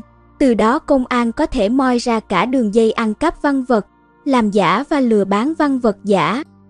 Tới lúc đó lão Triều Phụng không chỉ mất một cánh tay, mà còn tiêu tan cả sản nghiệp. Nếu vậy, dù tôi có chết trong lò gốm cũng được nhắm mắt. Tôi cất tập danh bạ đi, rồi yêu cầu được gọi điện cho Phương Chấn. Phương Chấn nói vụ này đã được lập án trên bộ công an, nhất định sẽ gây rúng động lớn. Y dặn tôi yên tâm tĩnh dưỡng, đồng thời nhắc tôi phải chú ý an toàn, bởi Liễu Thành Thao và mấy tên tay chân vẫn đang trốn chạy. Đám côn đồ liều lĩnh ấy chẳng biết có thể gây ra những chuyện cực đoan gì. Tôi hỏi, Dược Bất Nhiên thì sao? Đầu kia lặng thinh giây lát rồi đáp, đang bỏ trốn.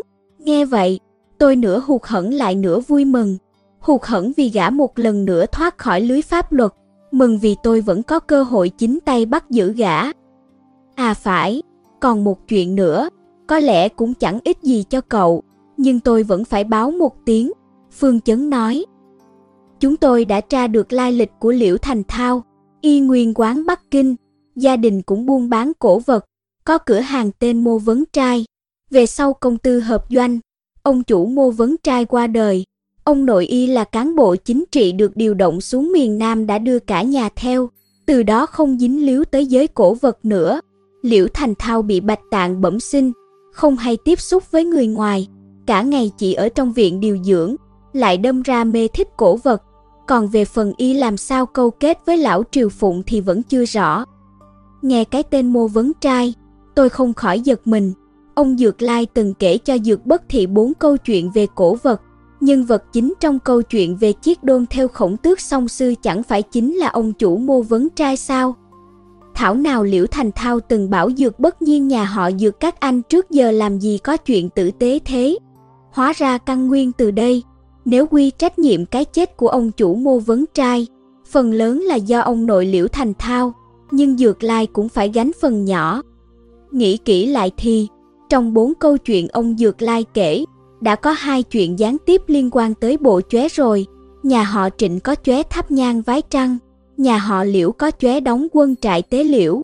Nếu hai câu chuyện còn lại cũng liên quan tới chóe xứ Thanh Hoa, lại thêm chiếc ba lần ghé lều tranh của nhà họ Dược nữa thì vừa đủ năm cái.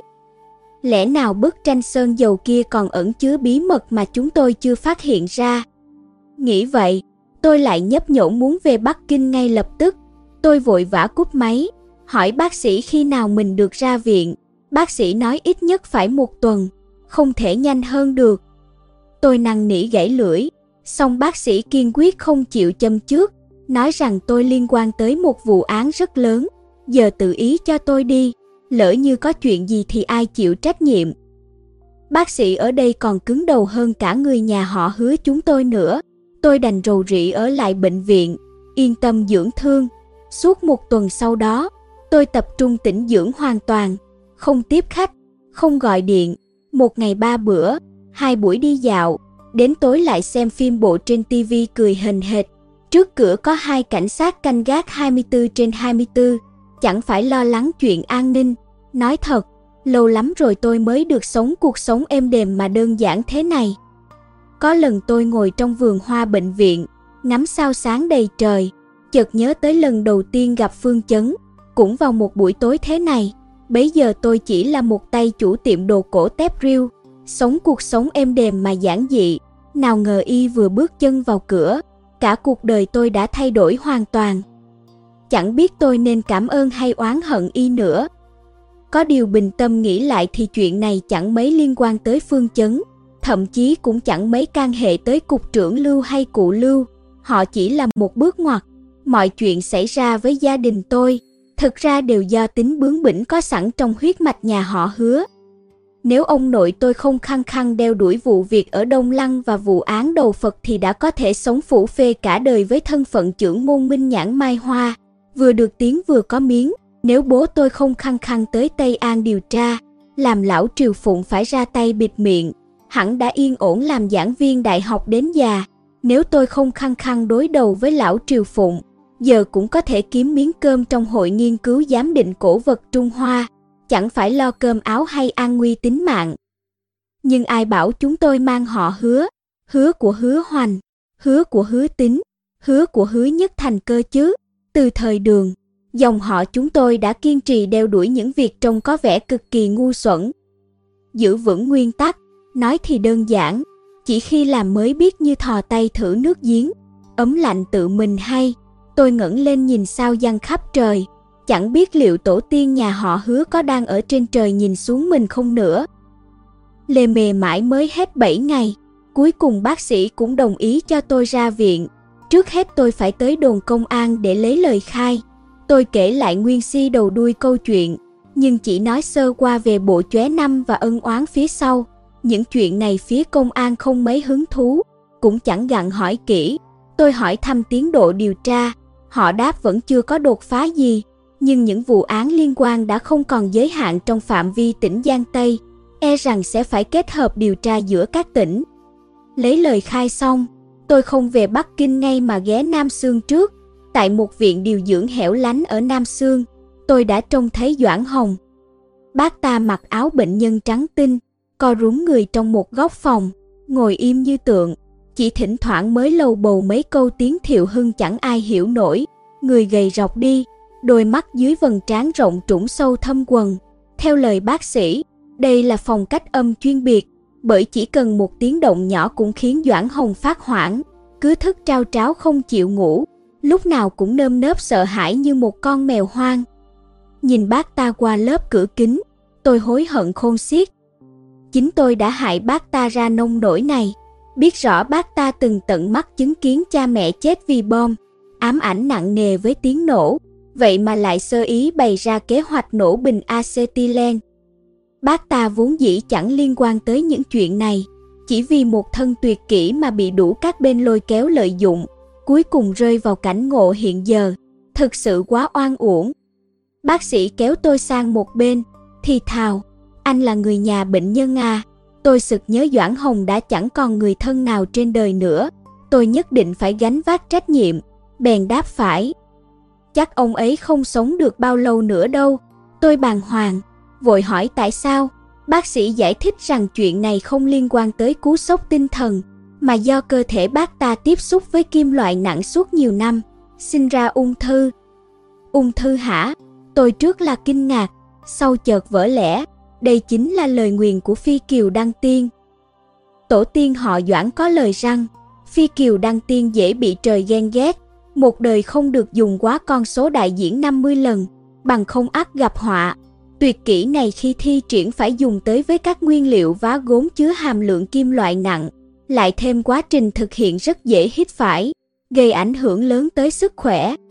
Xem ra các bậc tiên tổ nhà họ Doãn đã ngộ ra đạo lý này, chẳng qua thiếu lý luận khoa học nên đành giải thích là trời già ghen ghét, Doãn Điền mất sớm, e rằng cũng vì căn bệnh tương tự.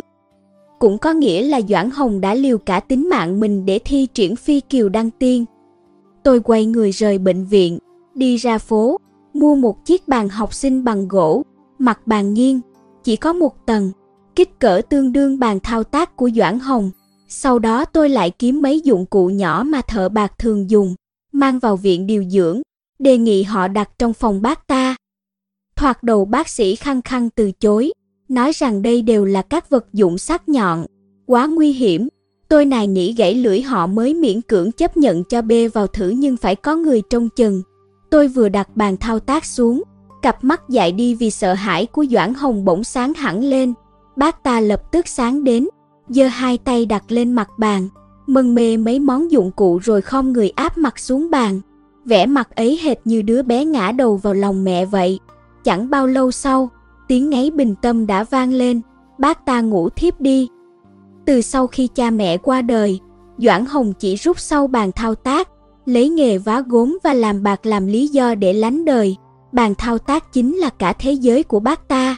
Chỉ khi ngồi vào bàn thao tác, Doãn Hồng mới thấy yên lòng. Tôi chỉ có thể giúp bác ta đến vậy mà thôi. Trong mơ, bác ta không ngừng lẩm bẩm bằng giọng Thiệu Hưng, nhưng ngữ điệu ôn hòa, không còn hung tợn như trước nữa. Tôi nghe mãi, chợt thấy là lạ, cau mày gọi điện thoại đường dài cho Mạc Hứa Nguyện. Mạc Hứa Nguyện vẫn còn giận tôi nên nhấc máy lên đã nặng nhẹ ngay. Tôi phải dỗ dành một lúc, cô mới nguôi ngoai. Đoạn tôi giơ ống nghe lại gần Doãn Hồng, nhờ cô dịch hộ xem bác ta nói gì. Mạc Hứa Nguyện nghe đi nghe lại mấy lần, giọng không được chắc chắn lắm. Sao hoa cái một lóng mặt nước, câu này nghĩa là gì vậy? Cô không hiểu, nhưng tôi thoạt nghe đã hiểu ngay, lồng ngực thoát chốc nóng bừng. Đây là câu thứ ba ẩn giấu trong chóe ba lần ghé liều tranh, cùng một lối với Cơ Long ra biển dùng giáp mão kim sáu canh trong chóe Trại Tế Liễu và sao Bắc Thần mười một lóng rưỡi mặt nước trong chóe Quỷ Cốc Tử. Bấy giờ Doãn Hồng vừa lấy được khuôn giấy thì xảy ra vụ nổ nên trên đời chỉ mình bác ta biết câu thứ ba này. Tôi thật không ngờ, dù đã hóa điên, bác ta vẫn nhớ kỹ lời tôi dặn, luôn miệng lặp lại câu này trong mơ. Mũi tôi cay xè, nước mắt lăn dài. Sau khi cúp máy, tôi nhờ bác sĩ, làm phiền các anh chăm sóc ông ấy chu đáo. Chỉ cần có bàn thao tác này ở đây, tâm trạng ông ấy sẽ ổn định lại thôi. Bác sĩ mừng ra mặt, xoa tay nói trường hợp này thật đáng nghiên cứu thêm. Tôi ngập ngừng hỏi bệnh tình ông ấy còn được khoảng bao lâu. Bác sĩ chần chừ giây lát, đáp khoảng nửa năm đến một năm. Tôi nhìn sang Doãn Hồng lần cuối, thầm hứa nhất định sẽ quay lại đón bác ta đưa về quê nhà Thiệu Hưng, rồi rời viện điều dưỡng. Không thể để những người vô tội liên lụy thêm nữa. Cuộc đối đầu giữa tôi và lão Triều Phụng phải mau chóng đi đến hồi kết thôi. Ngày hôm ấy tôi đáp máy bay từ Nam Xương về thẳng Bắc Kinh. Vừa xuống máy bay đã thấy Phương Chấn đứng đợi sẵn dưới cầu thang. Bên cạnh là chiếc xe Hồng Kỳ từng tới đón tôi lần đầu chạm mặt. Về rồi à? Phương Chấn hỏi rồi mở cửa sau xe. Bàn tay cẩn thận đặt lên mép trên cửa che chắn. Tôi ừm một tiếng, chui vào trong xe. Đợi xe nổ máy, tôi mới hỏi Phương Chấn, anh sắp xếp ổn thỏa rồi chứ? Phương Chấn đáp, đông đủ cả rồi, chỉ đợi cậu thôi. Lần này cục trưởng Lưu không có ý kiến gì à? Hôm nay cậu chủ trì. Được. Tôi ngã hẳn người ra lưng ghế, bừng bừng ý chí chiến đấu. Chúng tôi tới chín chỗ Minh Nhãn Mai Hoa dùng cơm hôm trước. Ngồi quanh bàn lúc này hầu hết là những gương mặt cũ, chỉ thiếu Thẩm Vân Sâm và cục trưởng Lưu. Vậy là các bậc bề trên trong Minh Nhãn Mai Hoa đều vắng mặt, chỉ còn hàng con cháu. Ngồi xuống bàn, tôi cầm chén rượu lên xin lỗi vì đến muộn, tự phạt một chén. Chẳng đợi họ nâng chén, tôi đã ngửa cổ uống cạn, sau đó lại tự rót cho mình chén nữa, nói rằng chén thứ hai này xin để tế cụ Lưu, rồi lại uống cạn. Những người còn lại đưa mắt nhìn nhau, tự biết lần này tôi mời họ đến ăn bữa cơm, chưa chừng lại là tiệc hồng môn. Tôi đặt chén xuống, thấy hơi men bắt đầu bốc lên, bèn đảo mắt nhìn quanh rồi trầm giọng nói, chắc các vị đều biết chuyện Trại Tế Liễu rồi nhỉ? Năm phái dưới trướng lão Triều Phụng đã bị tôi diệt mất một rưỡi, tuy cũng gặp vô số trắc trở, nhưng suy cho cùng ta không thắng được chính. Như tôi nói lần trước, đạo của Minh Nhãn Mai Hoa ắt phải có một hai người giữ lấy, giờ cũng coi như nói được làm được. Lần trước cũng chính tại nơi đây, những kẻ này đã từ chối thỉnh cầu giúp đỡ của tôi. Giờ tin Trại Tế Liễu bị hốt trọn đã truyền ra, họ đều ngượng ngùng và kinh hãi. Bữa cơm hôm nay lấy danh nghĩa là mừng tôi toàn mạng trở về, dù họ không muốn cũng buộc phải đến đông đủ. Tất cả im bặt, họ chỉ biết dạo trước tôi không ở Bắc Kinh, không ngờ tôi lại lẳng lặng thực hiện một chuyện tày đình như vậy. Tôi rút trong túi áo ra bản photo quyển sổ danh bạ, ném bột lên bàn. Đây là danh sách tôi tìm được ở Trại Tế Liễu, bên trong ghi tên những kẻ có qua lại với lão Triều Phụng.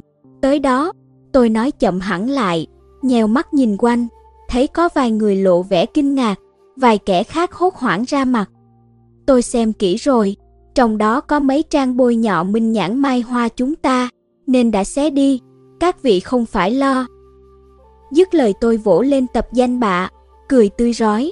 những người có mặt chẳng ai tin tôi là lôi phong sống tự dưng đi tiêu hủy chứng cứ. Câu này nói thẳng ra là uy hiếp trắng trợn. Các vị ai không phục sẽ bị xem như đồng bọn của lão Triều Phụng. Nếu lúc trước bị đe dọa như vậy, họ sẽ chẳng coi vào đâu.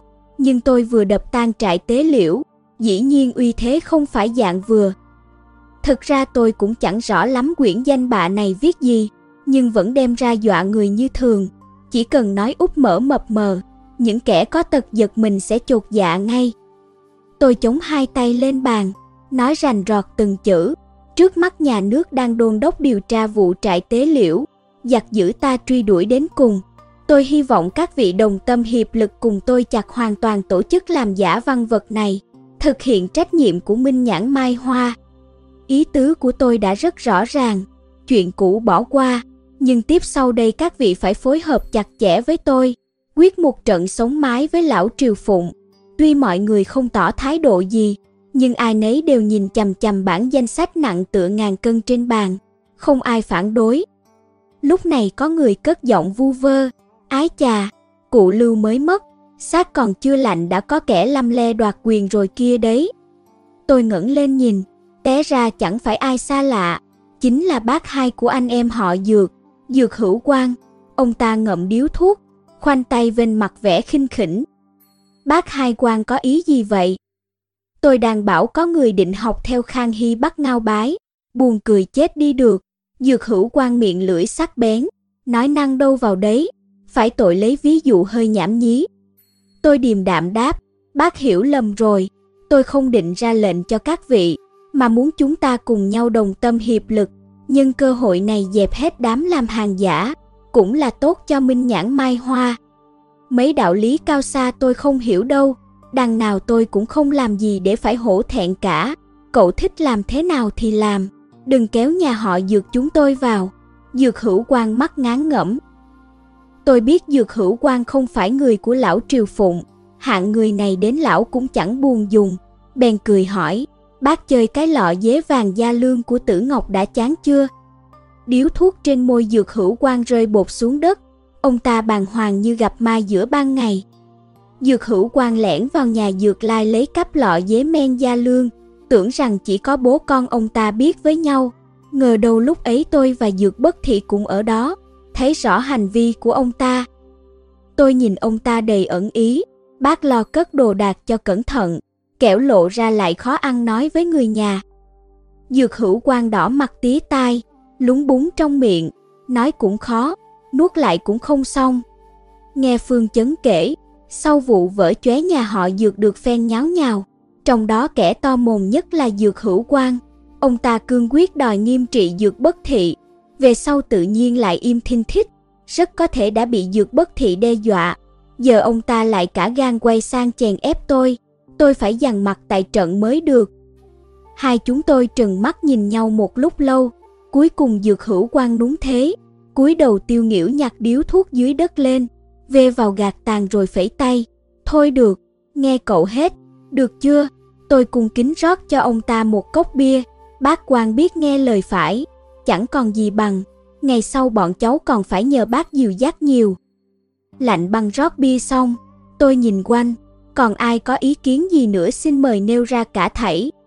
Dược Hữu Quang gây sự đã bị tôi đập cho không ngóc đầu lên được, đám người kia thấy thế thì câm như hến, nào dám ho he. Dược Bất Thị nói phải, những kẻ này đều mềm nắng rắn buông.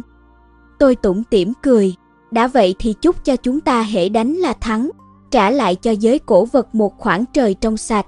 Đang định chốt lại thì chợt nghe ngoài cửa vang lên một giọng phụ nữ sang sảng, trong hội có chuyện lớn như thế, sao không gọi bà lão này? Vừa nghe tiếng, phải đến nửa số người trong phòng mừng ra mặt, như gặp được cứu tinh. Tôi ngoái lại, thấy một bà lão đứng trước cửa, mái tóc bạc phơ chải gọn gàng, vận sườn xám xanh lục, tai đeo khuyên tròn, cổ đeo chuỗi ngọc, hai tay hai chiếc nhẫn ngón cái bằng phỉ thúy, phục sức lộng lẫy, phú quý choáng người, chính là Thẩm Vân Sâm của Thanh Môn. Tôi vội đứng dậy dìu bà ta vào ngồi, sao bà lại đến đây? Thẩm Vân Sâm liếc xéo tôi, tôi sợ có người tự ý hành động nên phải vội vã từ Hàng Châu trở về đấy. Âm điệu lẫn từ ngữ đặc sệt Bắc Kinh, như thể diễn hát nói, giọng nghe chắc nịch. Tim tôi đập thình thịch. Lúc Phương Chấn mời mọi người tới dùng cơm đã nói trước với cục trưởng Lưu, cố tình không để các bậc bề trên tham gia, như vậy tôi mới tiện khống chế cục diện. Thẩm Vân Sâm thình lình kéo đến đây, chứng tỏ cục trưởng Lưu không ngăn nổi bà ta. Trước mặt bà ta, tôi làm gì còn cửa lên tiếng. Những người có mặt lại bắt đầu xôn xao. Dược hữu Quang Dương Dương đắc ý, đợi xem tôi xấu mặt. Thẩm Vân Sâm xem qua tập danh bạ trên bàn. Tôi vừa đọc tin rồi, cậu Nguyện làm khá lắm. Danh sách này có thật không đấy? Là thật đấy ạ, à? Tôi cung kính đáp. Thẩm Vân Sâm trả tập danh bạ lại cho tôi, thản nhiên nói, tôi tới đây nói rõ quan điểm của mình với mọi người. Mấy năm nay là giai đoạn phát triển quan trọng của Minh Nhãn Mai Hoa. Tuy hiện giờ cụ Lưu đã khuất, nhưng đường hướng cải tổ vẫn giữ nguyên không đổi. Trong giai đoạn then chốt này, tôi không cho phép để xảy ra bất cứ phiền phức rắc rối nào. Dứt lời Thẩm Vân Sâm chỉ thẳng vào tôi, cậu Nguyện, việc đối phó lão Triều Phụng, tiếp theo đây sẽ do cậu toàn quyền xử lý. Bà già này ủng hộ cậu cả hai tay, ai bằng mặt không bằng lòng, lá mặt lá trái, cứ bảo đến tìm tôi. Nghe bà ta nói vậy, ai nấy đều bàng hoàng, ngay tôi cũng ngỡ ngàng, chẳng phải bà ta đến cản trở tôi hả? Sao lại quay ngoắt một trăm tám mươi độ sang ủng hộ rồi? Tôi ngạc nhiên nhìn bà cụ, còn nhớ lần trước bà ta đã phản đối xé to chuyện này ra, nói rằng việc này can hệ quá rộng, phải bàn bạc kỹ lưỡng kia mà, sao tự nhiên lại đổi thái độ vậy? Thấy tôi hoang mang ra mặt, Thẩm Vân Sâm cầm đũa lên, dửng dưng gõ ba cái vào đĩa. Đó là ám hiệu, ý bảo để lát nữa giải thích. Được bề trên như Thẩm Vân Sâm ủng hộ, người trong Minh Nhãn Mai Hoa cũng chẳng ai phản đối tôi nữa. Nhờ thế mà chiến lược tôi đưa ra được chốt luôn. Còn về chuyện phối hợp với cảnh sát thế nào, sau này ắt có Phương Chấn sắp xếp. Tôi chỉ cần đứng giữa điều phối, không phải nhúng vào lĩnh vực chuyên môn của người khác làm gì. Tôi mừng như mở cờ trong bụng, bởi đây là lần đầu tiên Minh Nhãn Mai Hoa công khai tuyên chiến với thế lực làm hàng giả. Đám người này tuy nhát gan nhưng trình độ chuyên môn thì không thể nghi ngờ. Có bọn họ hỗ trợ, lại có danh sách kia chỉ dẫn, phía cảnh sát đối phó lão Triều Phụng thực dễ như gió thu quét lá rụng. Tới lúc ấy cây đổ khỉ vượng tan, dẫu là kẻ trước đây từng câu kết với lão Triều Phụng cũng sẽ lũ lượt trở giáo, thậm chí cắn ngược lại lão. Thế lực của lão Triều Phụng ắt sẽ tan thành mây khói. Sau khi giải tán, tôi và Thẩm Vân Sâm nán lại cuối cùng, đợi tất cả đi hết. Thẩm Vân Sâm hỏi tôi, thấy tôi thay đổi thái độ, cậu bất ngờ lắm hả? Vâng, tôi thật thà đáp, ban đầu tôi còn tưởng bà tới kiếm chuyện với tôi ấy chứ. Thẩm Vân Sâm thở dài, mấy nếp nhăn lờ mờ hiện ra trên vầng trán được chăm chút kỹ càng. Tôi làm vậy là có nguyên nhân cả. Nào, để tôi dẫn cậu đi gặp một người. Tôi chẳng hiểu đầu cua tai nheo ra sao, lại không tiện hỏi, đành lẳng lặng đi theo. Chúng tôi rời nhà hàng, lên xe của bà Sâm. Xe chạy chừng hơn chục phút, sắp ra tới ngoại ô thì đột ngột rẽ vào một khu nhà. Tôi xuống xe mới biết, ra đây là một trại tạm giam. Thẩm Vân Sâm rõ ràng đã từng đến đây nên rất thông thuộc đường lối. Bà ta chào hỏi cán bộ phụ trách tiếp đón, điền tờ khai rồi cùng tôi đi vào phòng thăm gặp. Chẳng bao lâu sau, có tiếng kéo cửa sắt ken két rồi một người đàn ông mặc áo tù được dẫn ra. Dược Bất Thị, tôi đứng bật dậy, không nén nổi kích động. Trước mắt tôi, không ngờ lại là Dược Bất Thị đã bị bắt ở Hàng Châu. Anh ta vẫn đeo cặp kính gọng vàng, song vẻ mặt mệt mỏi, tóc tai hơi rối, mấy cọng tóc còn dựng đứng lên. Có thể thấy anh ta đã cố can thiệp, nhưng trong trại tạm giam không có keo vuốt tóc, đành vuốt tạm bằng nước. Trông thấy tôi, anh ta vẫn hững hờ như mặt giếng cổ không một gợn sóng, lặng lẽ ngồi xuống phía đối diện. Anh, anh có khỏe không? Tôi hỏi. Như thường lệ, Dược Bất Thị bỏ qua câu này mà đi thẳng vào việc chính. Tôi nghe nói cậu đã đập tan một cứ điểm quan trọng của lão Triều Phụng. Đúng thế. Đừng vội mừng, cuộc chiến còn chưa kết thúc đâu. Dược Bất Thị chẳng khen tôi được nửa câu đã lên giọng răng đe. Tôi vốn đang định khoe khoang thì bị dội ngay một gáo nước lạnh. Dược Bất Thị nhìn sang Thẩm Vân Sâm đứng bên cạnh, bà cũng đến ạ? À? Thẩm Vân Sâm đáp, tôi đã làm công tác tư tưởng với người trong nhà và bên triển lãm rồi, quyết định không khởi kiện, cậu sẽ sớm được thả thôi, có điều tiền bồi thường tạm thời cậu vẫn phải trả. Tôi và Dược Bất Thị đồng loạt nhíu mày, tạm thời hả, từ này dùng lạ thật đấy, bất luận thế nào chiếc chóe kia cũng do Dược Bất Thị đẩy đổ, dù mọi người có thông cảm bỏ qua thì anh ta đương nhiên vẫn phải bồi thường tổn thất, sao lại nói là tạm thời chi trả? Lẽ nào bên trong còn ẩn tình khác? Thẩm Vân Sâm thở dài, hai cậu tinh quá, bà ta kéo một chiếc ghế ngồi xuống, tao nhã chống hai khuỷu tay lên mặt bàn. Đây là lý do vì sao tôi muốn nói chuyện trực tiếp với cả hai cậu. Sau khi xảy ra chuyện ở Hàng Châu, tôi vô cùng tức giận. Không ngờ Bất Thị vừa về nước đã hại tôi một vố đau như thế. Nhưng về sau nghĩ đi nghĩ lại, tôi cứ thấy là lạ. Một là cậu không có động cơ, hai là cái chóe kia rơi vỡ cũng rất lạ lùng. Thế nên tôi tới tận nơi kiểm tra, lật xem đống ảnh chụp hiện trường. Kết quả phát hiện ra một vấn đề về tính vững chãi. Nói tới đó, ánh mắt Thẩm Vân Sâm nghiêm nghị hẳn.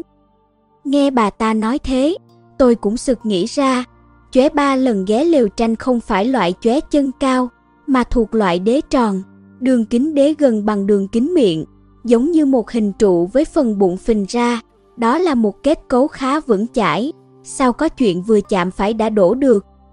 Bố cục bày biện ở đó có một điểm không hợp lý, các cậu có thấy không? Thẩm Vân Sâm hỏi. Tôi nhắm nghiền mắt, cố nhớ lại tình cảnh lúc ấy.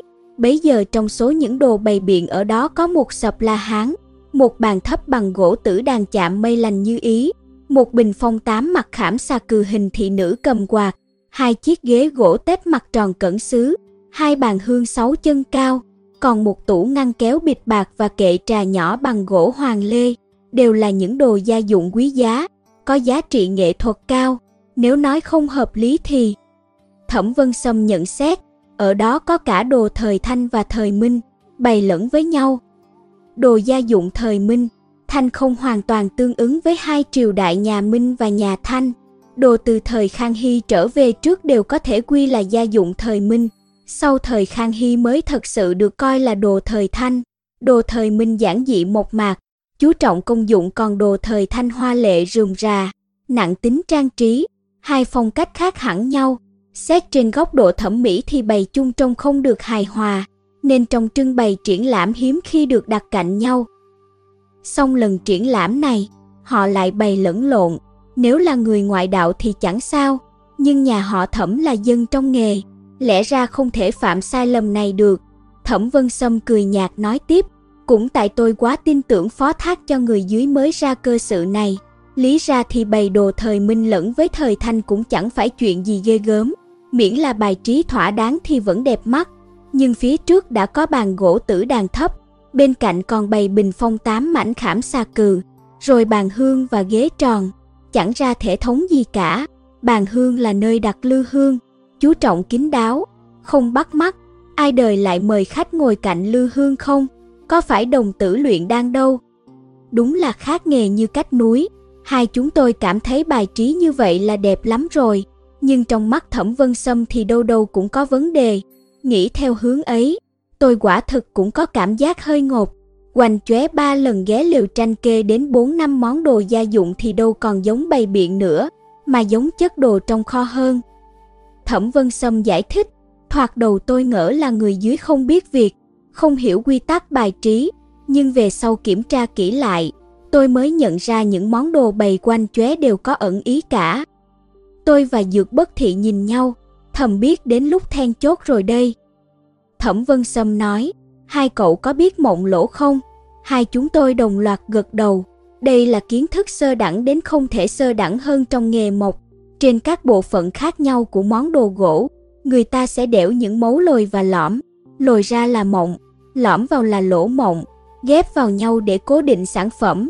Thợ mộc lành nghề còn không cần dùng đinh hay keo, chỉ cần ghép mộng cũng làm ra được những đồ gia dụng bền chắc, khít khít không một khe hở.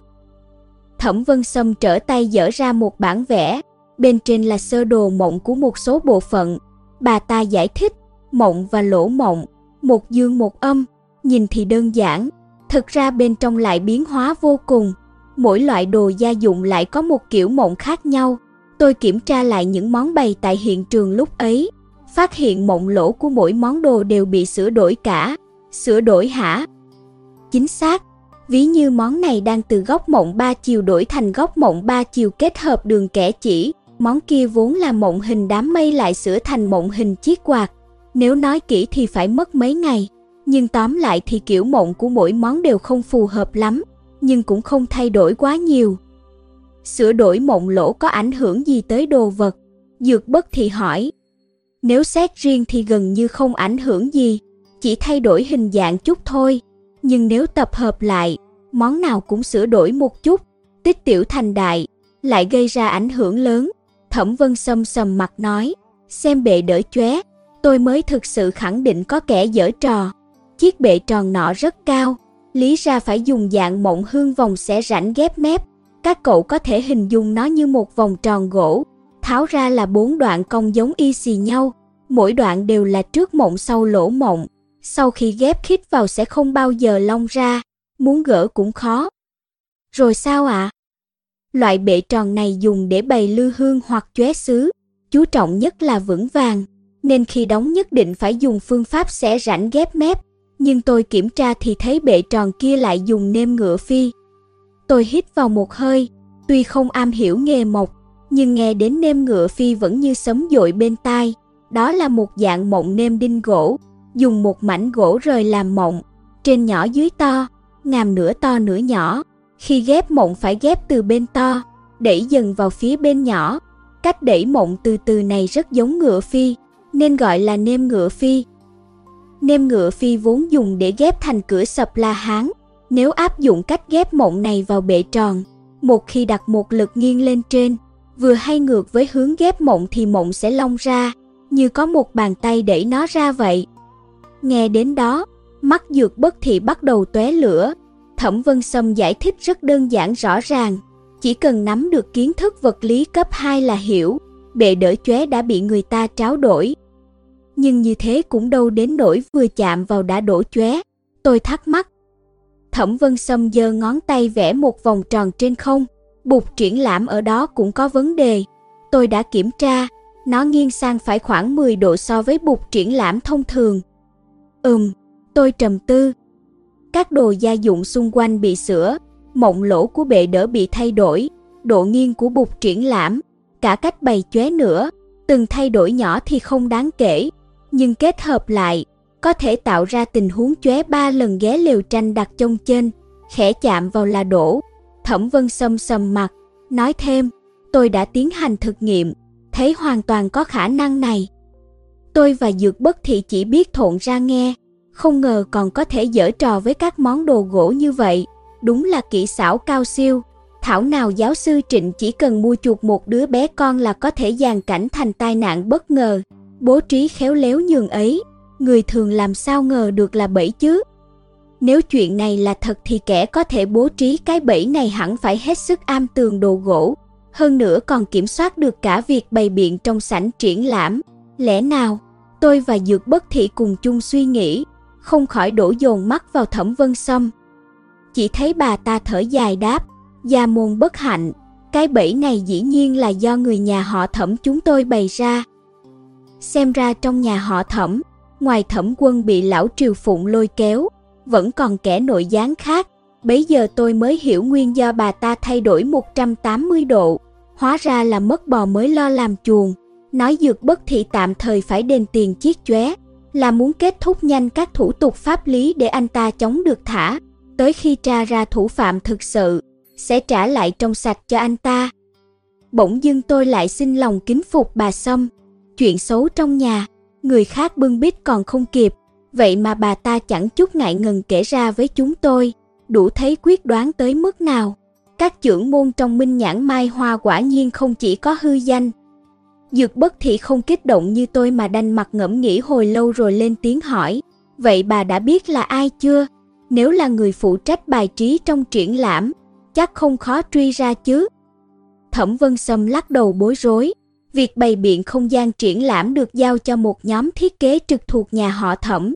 Phương án cuối cùng do cả nhóm bàn bạc thống nhất, mỗi một thay đổi đều ghi rõ lý do trong đề án. Bất cứ ai cũng có khả năng âm thầm tác động tới người khác, dẫn dắt thiết kế theo hướng mình muốn. Không thể tra biên bản cuộc họp hay hỏi những người tham gia sao? Tôi hỏi. Chẳng đợi Thẩm Vân Sâm đáp, Dược Bất Thị đã gạt phăng. Không được, làm vậy sẽ đánh rắn động cỏ, phải nghĩ cách khác thôi. Thẩm Vân Sâm nói, hôm nay tôi gặp hai cậu kể hết sự tình. Một là muốn xin lỗi, hai là muốn nhờ hai cậu giúp đỡ. Giúp việc gì cơ? Thẩm Vân Sâm gõ mạnh chiếc nhẫn ngón cái bằng phỉ thúy xuống bàn, quét sạch phòng ốc, lùa con chuột kia ra. Bà ta bừng bừng lửa giận, như một con sư tử cái bị xâm phạm lãnh địa. Dược Bất Thị vặn lại, cần gì phiền phức thế? Chuyện này do giáo sư Trịnh giật dây thì cứ hỏi ông ta là xong. Sắc mặt Thẩm Vân Sâm thoát ảm đạm, ông ta mất tích rồi, tìm đâu cũng không thấy. Tôi thật không ngờ người này lại thành ra như vậy. Giáo sư Trịnh và tôi từng đối chất thẳng mặt nhau. Nếu tôi sống sót quay về, nhất định sẽ vạch trần bộ mặt ông ta. Ông ta chỉ còn cách bỏ chạy cho mau. Có điều, tôi cảm giác giọng điệu Thẩm Vân Sâm có vẻ như hơi muốn buông chuyện. Thẩm Vân Sâm hai má ửng hồng, lộ vẻ ngượng nghịu hiếm thấy. Hồi trẻ tôi suýt nữa lấy ông ta đấy. Có điều vấp phải nhiều trở ngại trong gia đình, chuyện cuối cùng không thành. Nhìn vẻ ngại ngùng của bà ta, có lẽ câu chuyện không đơn giản như vậy, nhưng giờ việc lớn trước mắt, tôi chẳng còn bụng dạ nào hỏi kỹ. Tuy để giáo sư Trịnh bỏ chạy cũng khá đáng tiếc, nhưng nghĩ tới việc những tay chân lão Triều Phụng cài cắm trong Minh Nhãn Mai Hoa đang bị nhổ dần từng tên, tôi vẫn lấy làm khoái chí. Quá trình này hiển nhiên khó tránh đau đớn, nhưng là giai đoạn tất yếu để khôi phục lại cơ thể khỏe mạnh. Thời gian thăm nom chẳng mấy chốc đã hết, Dược Bất Thị phải quay về phòng giam. Tôi và Thẩm Vân Sâm bước ra ngoài, bà ta hỏi tôi đi đâu. Tôi nghĩ ngợi rồi đáp muốn đi loanh quanh một mình. Thẩm Vân Sâm biết hiện giờ lòng tôi ngổn ngang trăm mối nên cũng chẳng khuyên nhủ nhiều, chỉ dặn dò vài câu rồi lên xe đi thẳng. E rằng bà ta còn nhiều việc hơn tôi.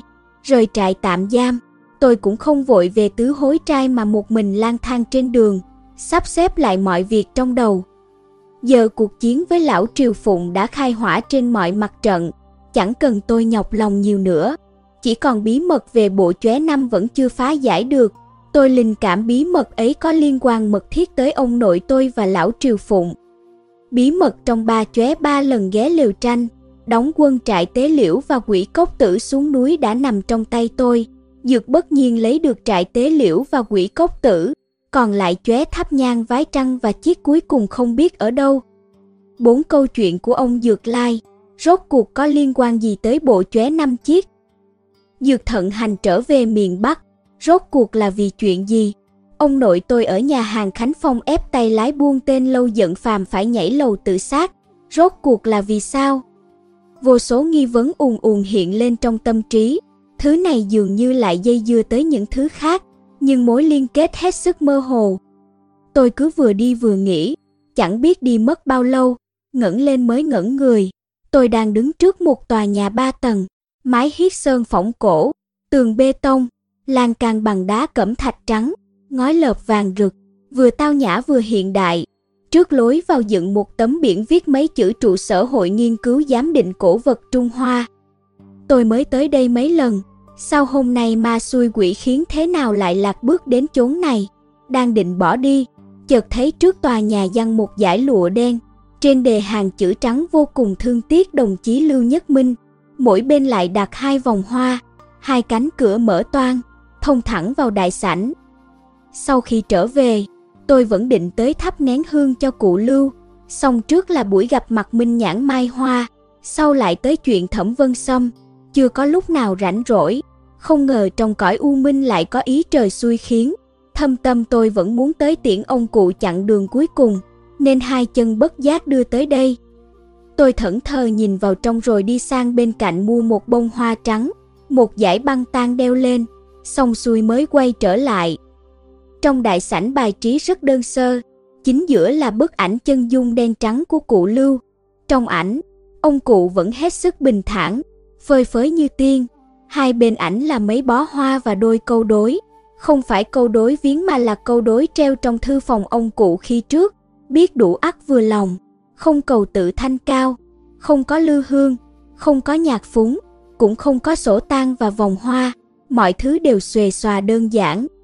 Lúc này đã hơn hai tuần từ sau khi cụ mất, người muốn đến đều đã đến cả nên bên trong cực kỳ yên tĩnh, chỉ có một người túc trực trông coi. Nhát thấy tôi tiến vào, người kia toan đứng dậy bước ra đón, tôi bèn xua tay tỏ ý không cần rồi tới trước bàn thờ, quỳ xuống dập đầu ba cái. Vừa đứng lên, tôi chợt nghe thấy một giọng nữ quen thuộc. "Anh Nguyện à." Ngoảnh lại, tôi thấy một cô gái vận đồ tang đen, ngực cài hoa trắng, còn đội sa đen che mặt. Tuy vậy, tôi thoạt nhìn vẫn nhận ra ngay. Kido Kana.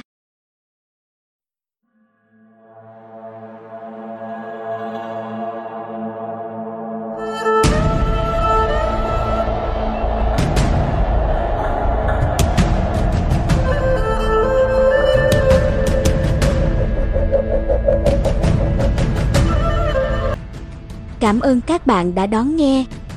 Nếu các bạn thấy hay hãy bấm nút yêu thích và chia sẻ. Bấm theo dõi để nhận các thông tin mới nhất của kênh. Để ủng hộ kênh, quý vị có thể để lại bình luận cũng như chia sẻ hoặc có thể ủng hộ tài chính trực tiếp về các địa chỉ đã được ghi ở phần mô tả. Xin chào và hẹn gặp lại các bạn ở các tập tiếp theo.